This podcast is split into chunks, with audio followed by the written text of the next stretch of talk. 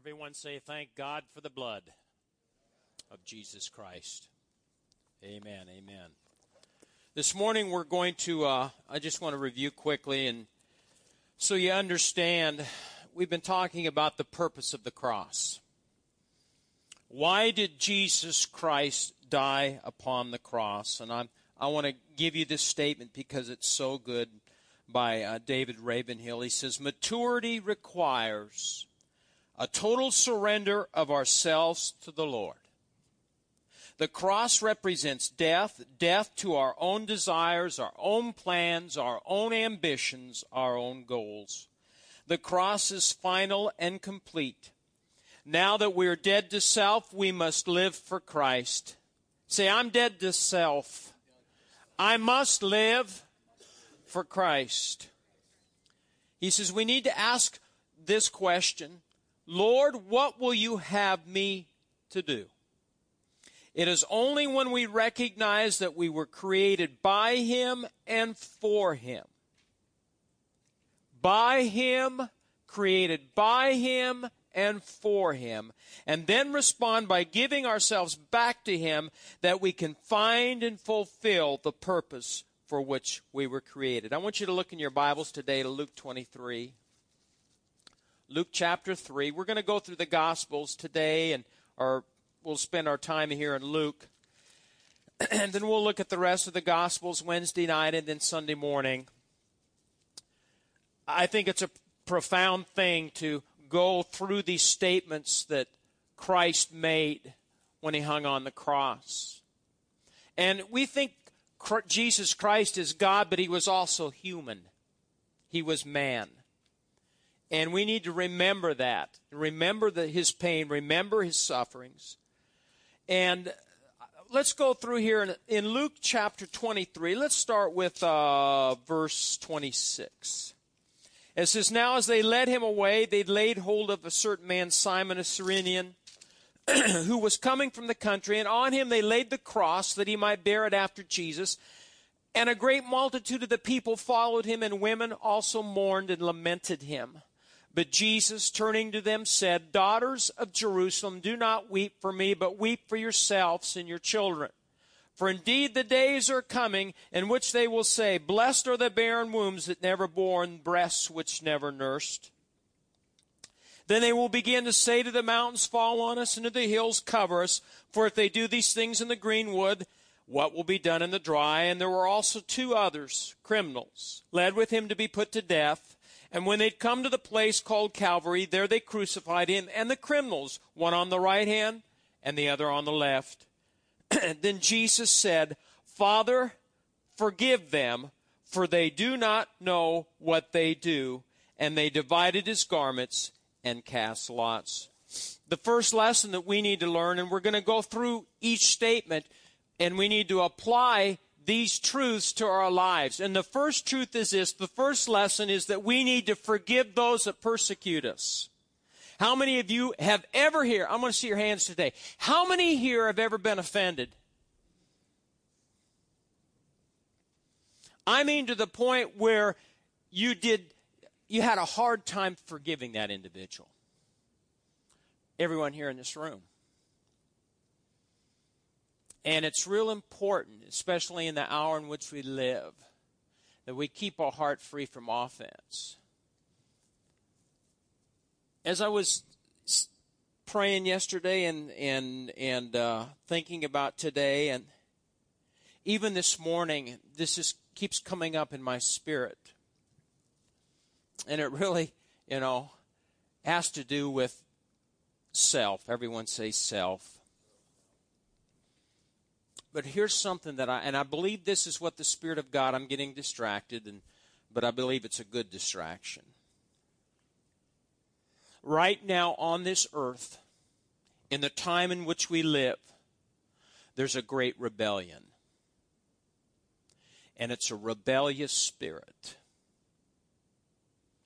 All you have to do is turn on TV, listen to news commentators, and you'll find that that it's this spirit of rebellion against government, against an employer, against somebody.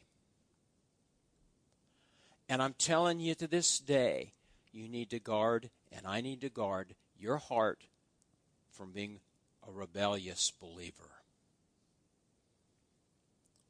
Maybe you're here today and you're not a, in rebellion to anything. That's great.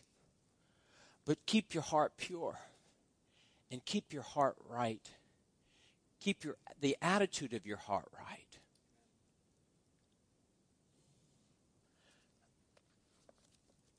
we need to learn to forgive our persecutors. He said, Father, forgive them, for they do not know what they do. How many of you read this book? A long time ago, Kathy had you read it. It's called The Hiding Place. How many read it? Let me see your hands. Not enough. It's by Corrie ten Boom. and she, her father was a Dutch watchmaker. And it says here she became the heroine of the resistance, a survivor of Hitler's concentration camps, and one of the most remarkable evangelists of the 20th century. And uh, you, you young people need to read this because some of you don't have any idea what some of these people endured during World War II. She gives a comment here, and I think this is, I wanted to read it because it deals on forgiveness she and her sister went, a, were in a concentration camp, and she gives all the details how they got on the train, got off the train, and they take them and stripped them of their clothes. And the shame that they endured. And she goes on and she tells about uh, there was a certain Nazi when, who was in charge, evidently, of people entering the showers.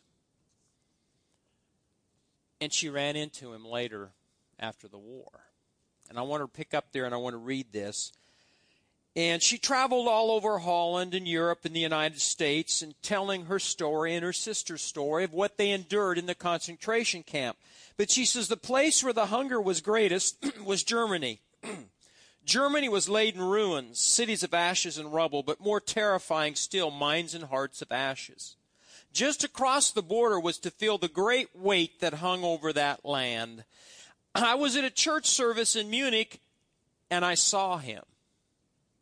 The former SS man who had stood guard at the shower room door in the processing center, center at Ravensbrück. He was the first of our actual jailers that I had seen since that time, and suddenly it was all there. The room full of mocking men, the heaps of clothing, Betsy's pained, blanched face. Now, she died, if I remember right in, in the concentration camp. He came up to me as the church was emptying, beaming and bowing. How grateful I am for your message, Fräulein, he said, to think that as you say, he has washed away all my sins.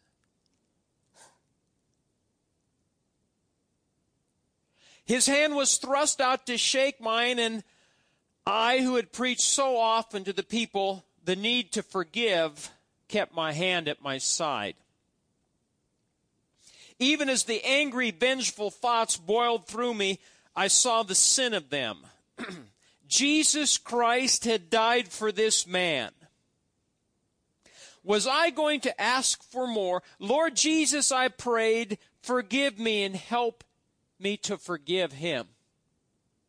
I tried to smile and I struggled to raise my hand. I could not. I felt nothing but the not the slightest spark of warmth or charity. And so again I breathed the silent prayer Jesus, I cannot forgive him. Give me your forgiveness. As I took his hand, the most incredible thing happened. From my shoulder, along my arm, and through my hand, a current seemed to pass from me to him. Well, that was the anointing. While into my heart sprang a love for this stranger that overwhelmed me. And so I discovered that it is not on our forgiveness anymore that, that then, excuse me, and so I discovered that it is not on our forgiveness anymore than on our goodness that the world's healing hinges, but on His. And when He tells us to love our enemies, He gives, along with the commandment, the love itself you know, we, we don't understand. We, we can't even fathom what those people endured. And yet, she put her hand forward. It's, it's, you know, forgiveness, folks. Let me give you a news flash.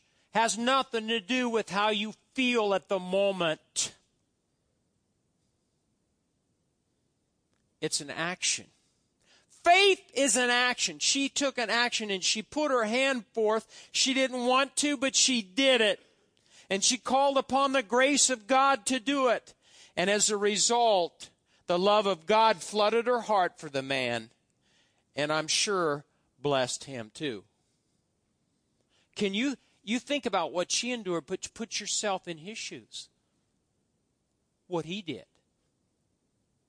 How he treated the Jewish people. But the blood of Jesus took care of it all. Father, forgive them, for they do not know what they do. I've been at this for almost 30 years. And sometimes I still find myself perplexed why people do what they do. But we're human beings. We're all works in progress, of course. But yet it still amazes me how people can treat other people. And what amazes me how at times my flesh can treat other people. Is it just me? Father, forgive them for they don't know they don't know what they do. I want you, I want to remind you something. What I've learned through the years is I've discovered many times what people have gone through and I've realized their history, then I understand why they act the way they do and talk the way they do. It just helps put things in perspective. You've got to realize where some people come from, what some people have endured, the abuse they've endured, the neglect they've ne- endured. And it helps you be a little more compassionate.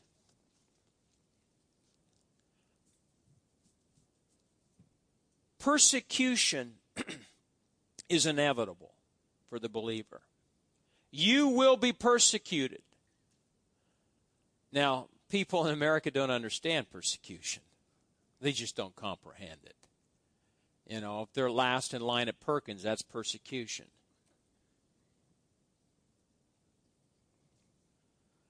But I'll give you some scriptures, and I just want you to listen. John 15, 20. If they persecuted me, they will also persecute you. Matthew 5:11 Blessed are you when they revile and persecute you. Matthew 13:21 Persecution arises because of the word. 2 Corinthians 4 9, Paul says, persecuted but not forsaken. If you're doing anything and serving God and trying to press forward and you're in the Word and you're going to church and you're trying to be a good believer, a godly individual, you're going to deal with persecution. It's going to happen. You're going to be set up by the devil many times to be offended. My heart goes out to pastors and throughout the nation pastors, men and women of God that have given their life to pastor and to feed God's sheep and take care of them, and how many times people have come against them.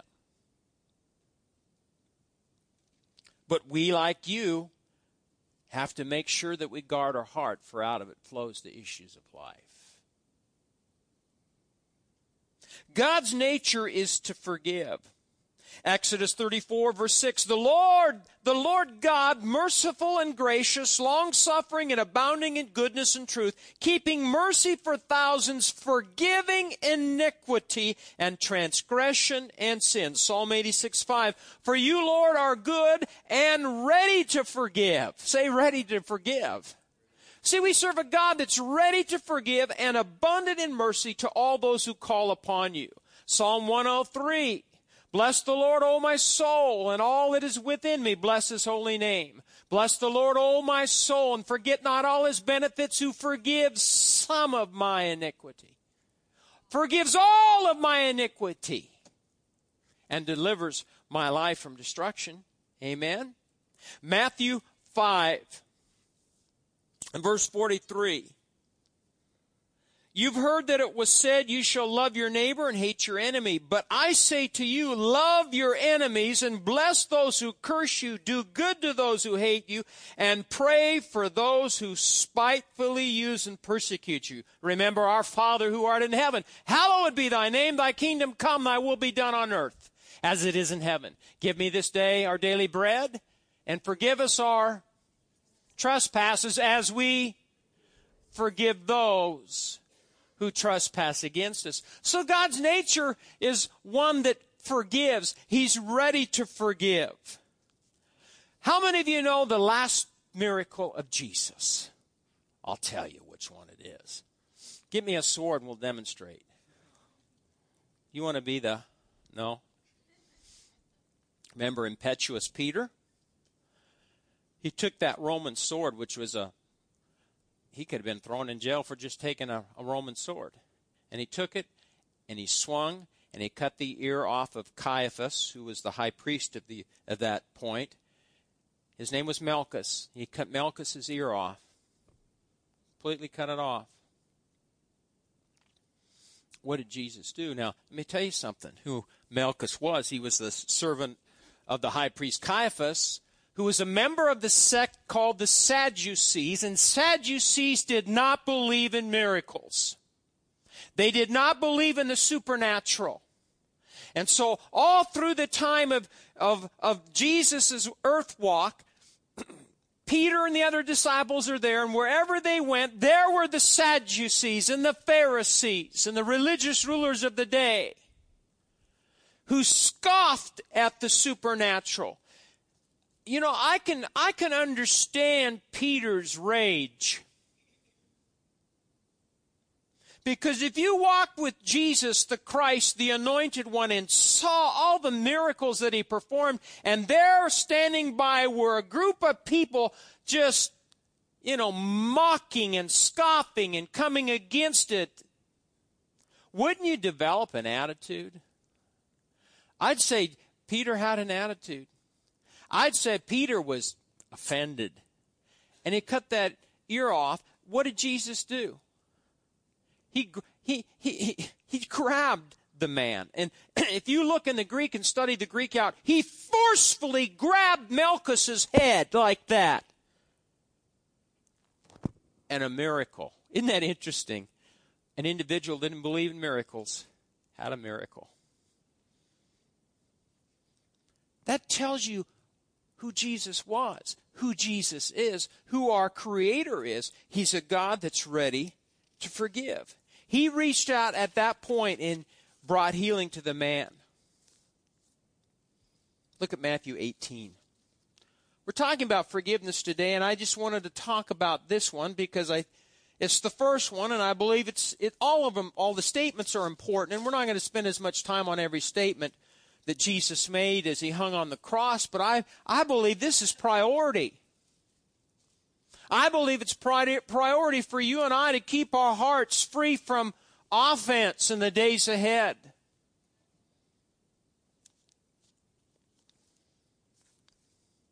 Some of you through the years have listened to me and been offended. And you thought you were offended at me, but really, in all reality, you were offended because the word I spoke. The Word, I'll tell you what, if you hear the truth, sometimes it, it can offend you. Here are the effects of unforgiveness. In Matthew 18 and verse 21, it says, then Peter came to him and said, Lord, how often shall my brother sin against me and I forgive him? Up to seven times? Jesus said to him, I do not say to you up to seven times, but up to seventy times seven. Therefore the kingdom of heaven it's like a certain king who wanted to settle accounts with his servants, and when he begun to settle accounts, one was brought to him who owed him 10,000 talents, but he was not able to pay, and his master commanded that he be sold with his wife and children and all that he had, and that payment be made. The servant therefore fell down before him, saying, Master, have patience with me, and I'll pay you all. And then the master of that servant was moved with compassion, released him, and forgave him the debt. But that servant went out found one of his fellow servants who owed him a hundred denarii, and he laid his hands on him and took him by the throat, saying, Pay me what you owe. And so his fellow servant fell down at his feet and begged him, kind of where this guy was at one point saying, Have patience with me, and I will pay you all. And he would not, but went and threw him into prison till he should pay the debt. And so when his fellow servants saw what had been done, they were very grieved, and came and told their master all that had been done.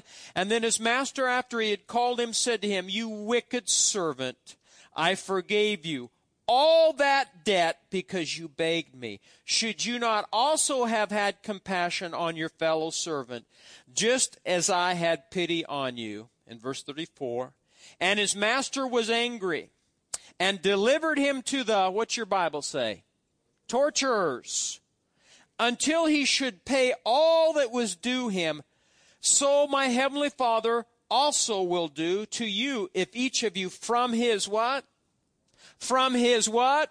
Heart does not forgive his brother his trespasses. Unforgiveness takes its toll upon you.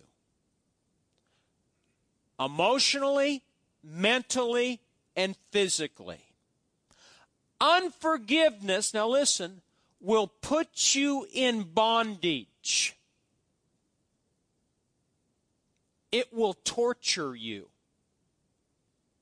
You will be tormented if you continue to live your life offended. Amen? You'll be bound up.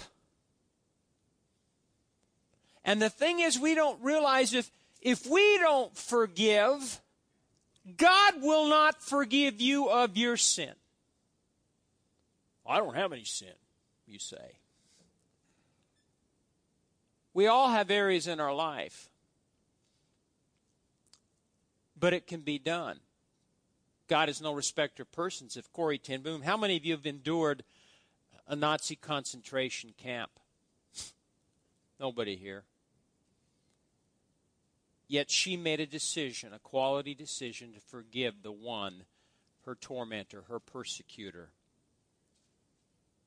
Jesus Christ paid the ultimate price for our forgiveness. It says in Ephesians 1 7, In him we have redemption through his blood, the forgiveness of sins according to the riches of his grace. Hebrews nine twenty two says, Without the shedding of blood, there is no remission, or in other words, a release from bondage or imprisonment. There is no forgiveness without the precious blood of Jesus Christ. So, what's your responsibility? Look at Colossians 3. Colossians 3. Here, the Apostle Paul tells us what you and I need to do. In verse 12 of chapter 3 of Colossians, it says, Therefore, as the elect of God, holy and beloved, put on tender mercies, kindness, humility, meekness, long suffering, verse 13, chapter 3, bearing with one another. and what? Forgiving one another. If anyone has a complaint against you, even as Christ forgave you, so also you must do. So we really don't have a choice, folks, do we? We have to make that, that ultimate decision that we're going to forgive. In the, my Bible, it says this in the margin to forgive is not to condone the sin as acceptable, to say it made no difference, or to license repetition of it, Rather, forgiveness is a choice. Forgiveness is a choice, a decision made to no longer hold an offense against another person. Look at 1 Peter chapter 2. 1 Peter chapter 2. Father, forgive them, for they know not what they do. If Jesus forgave the very ones that persecuted him. And he wasn't just referring to those Roman soldiers down there that were persecuting him and crucifying him. He was looking on to generations into the future.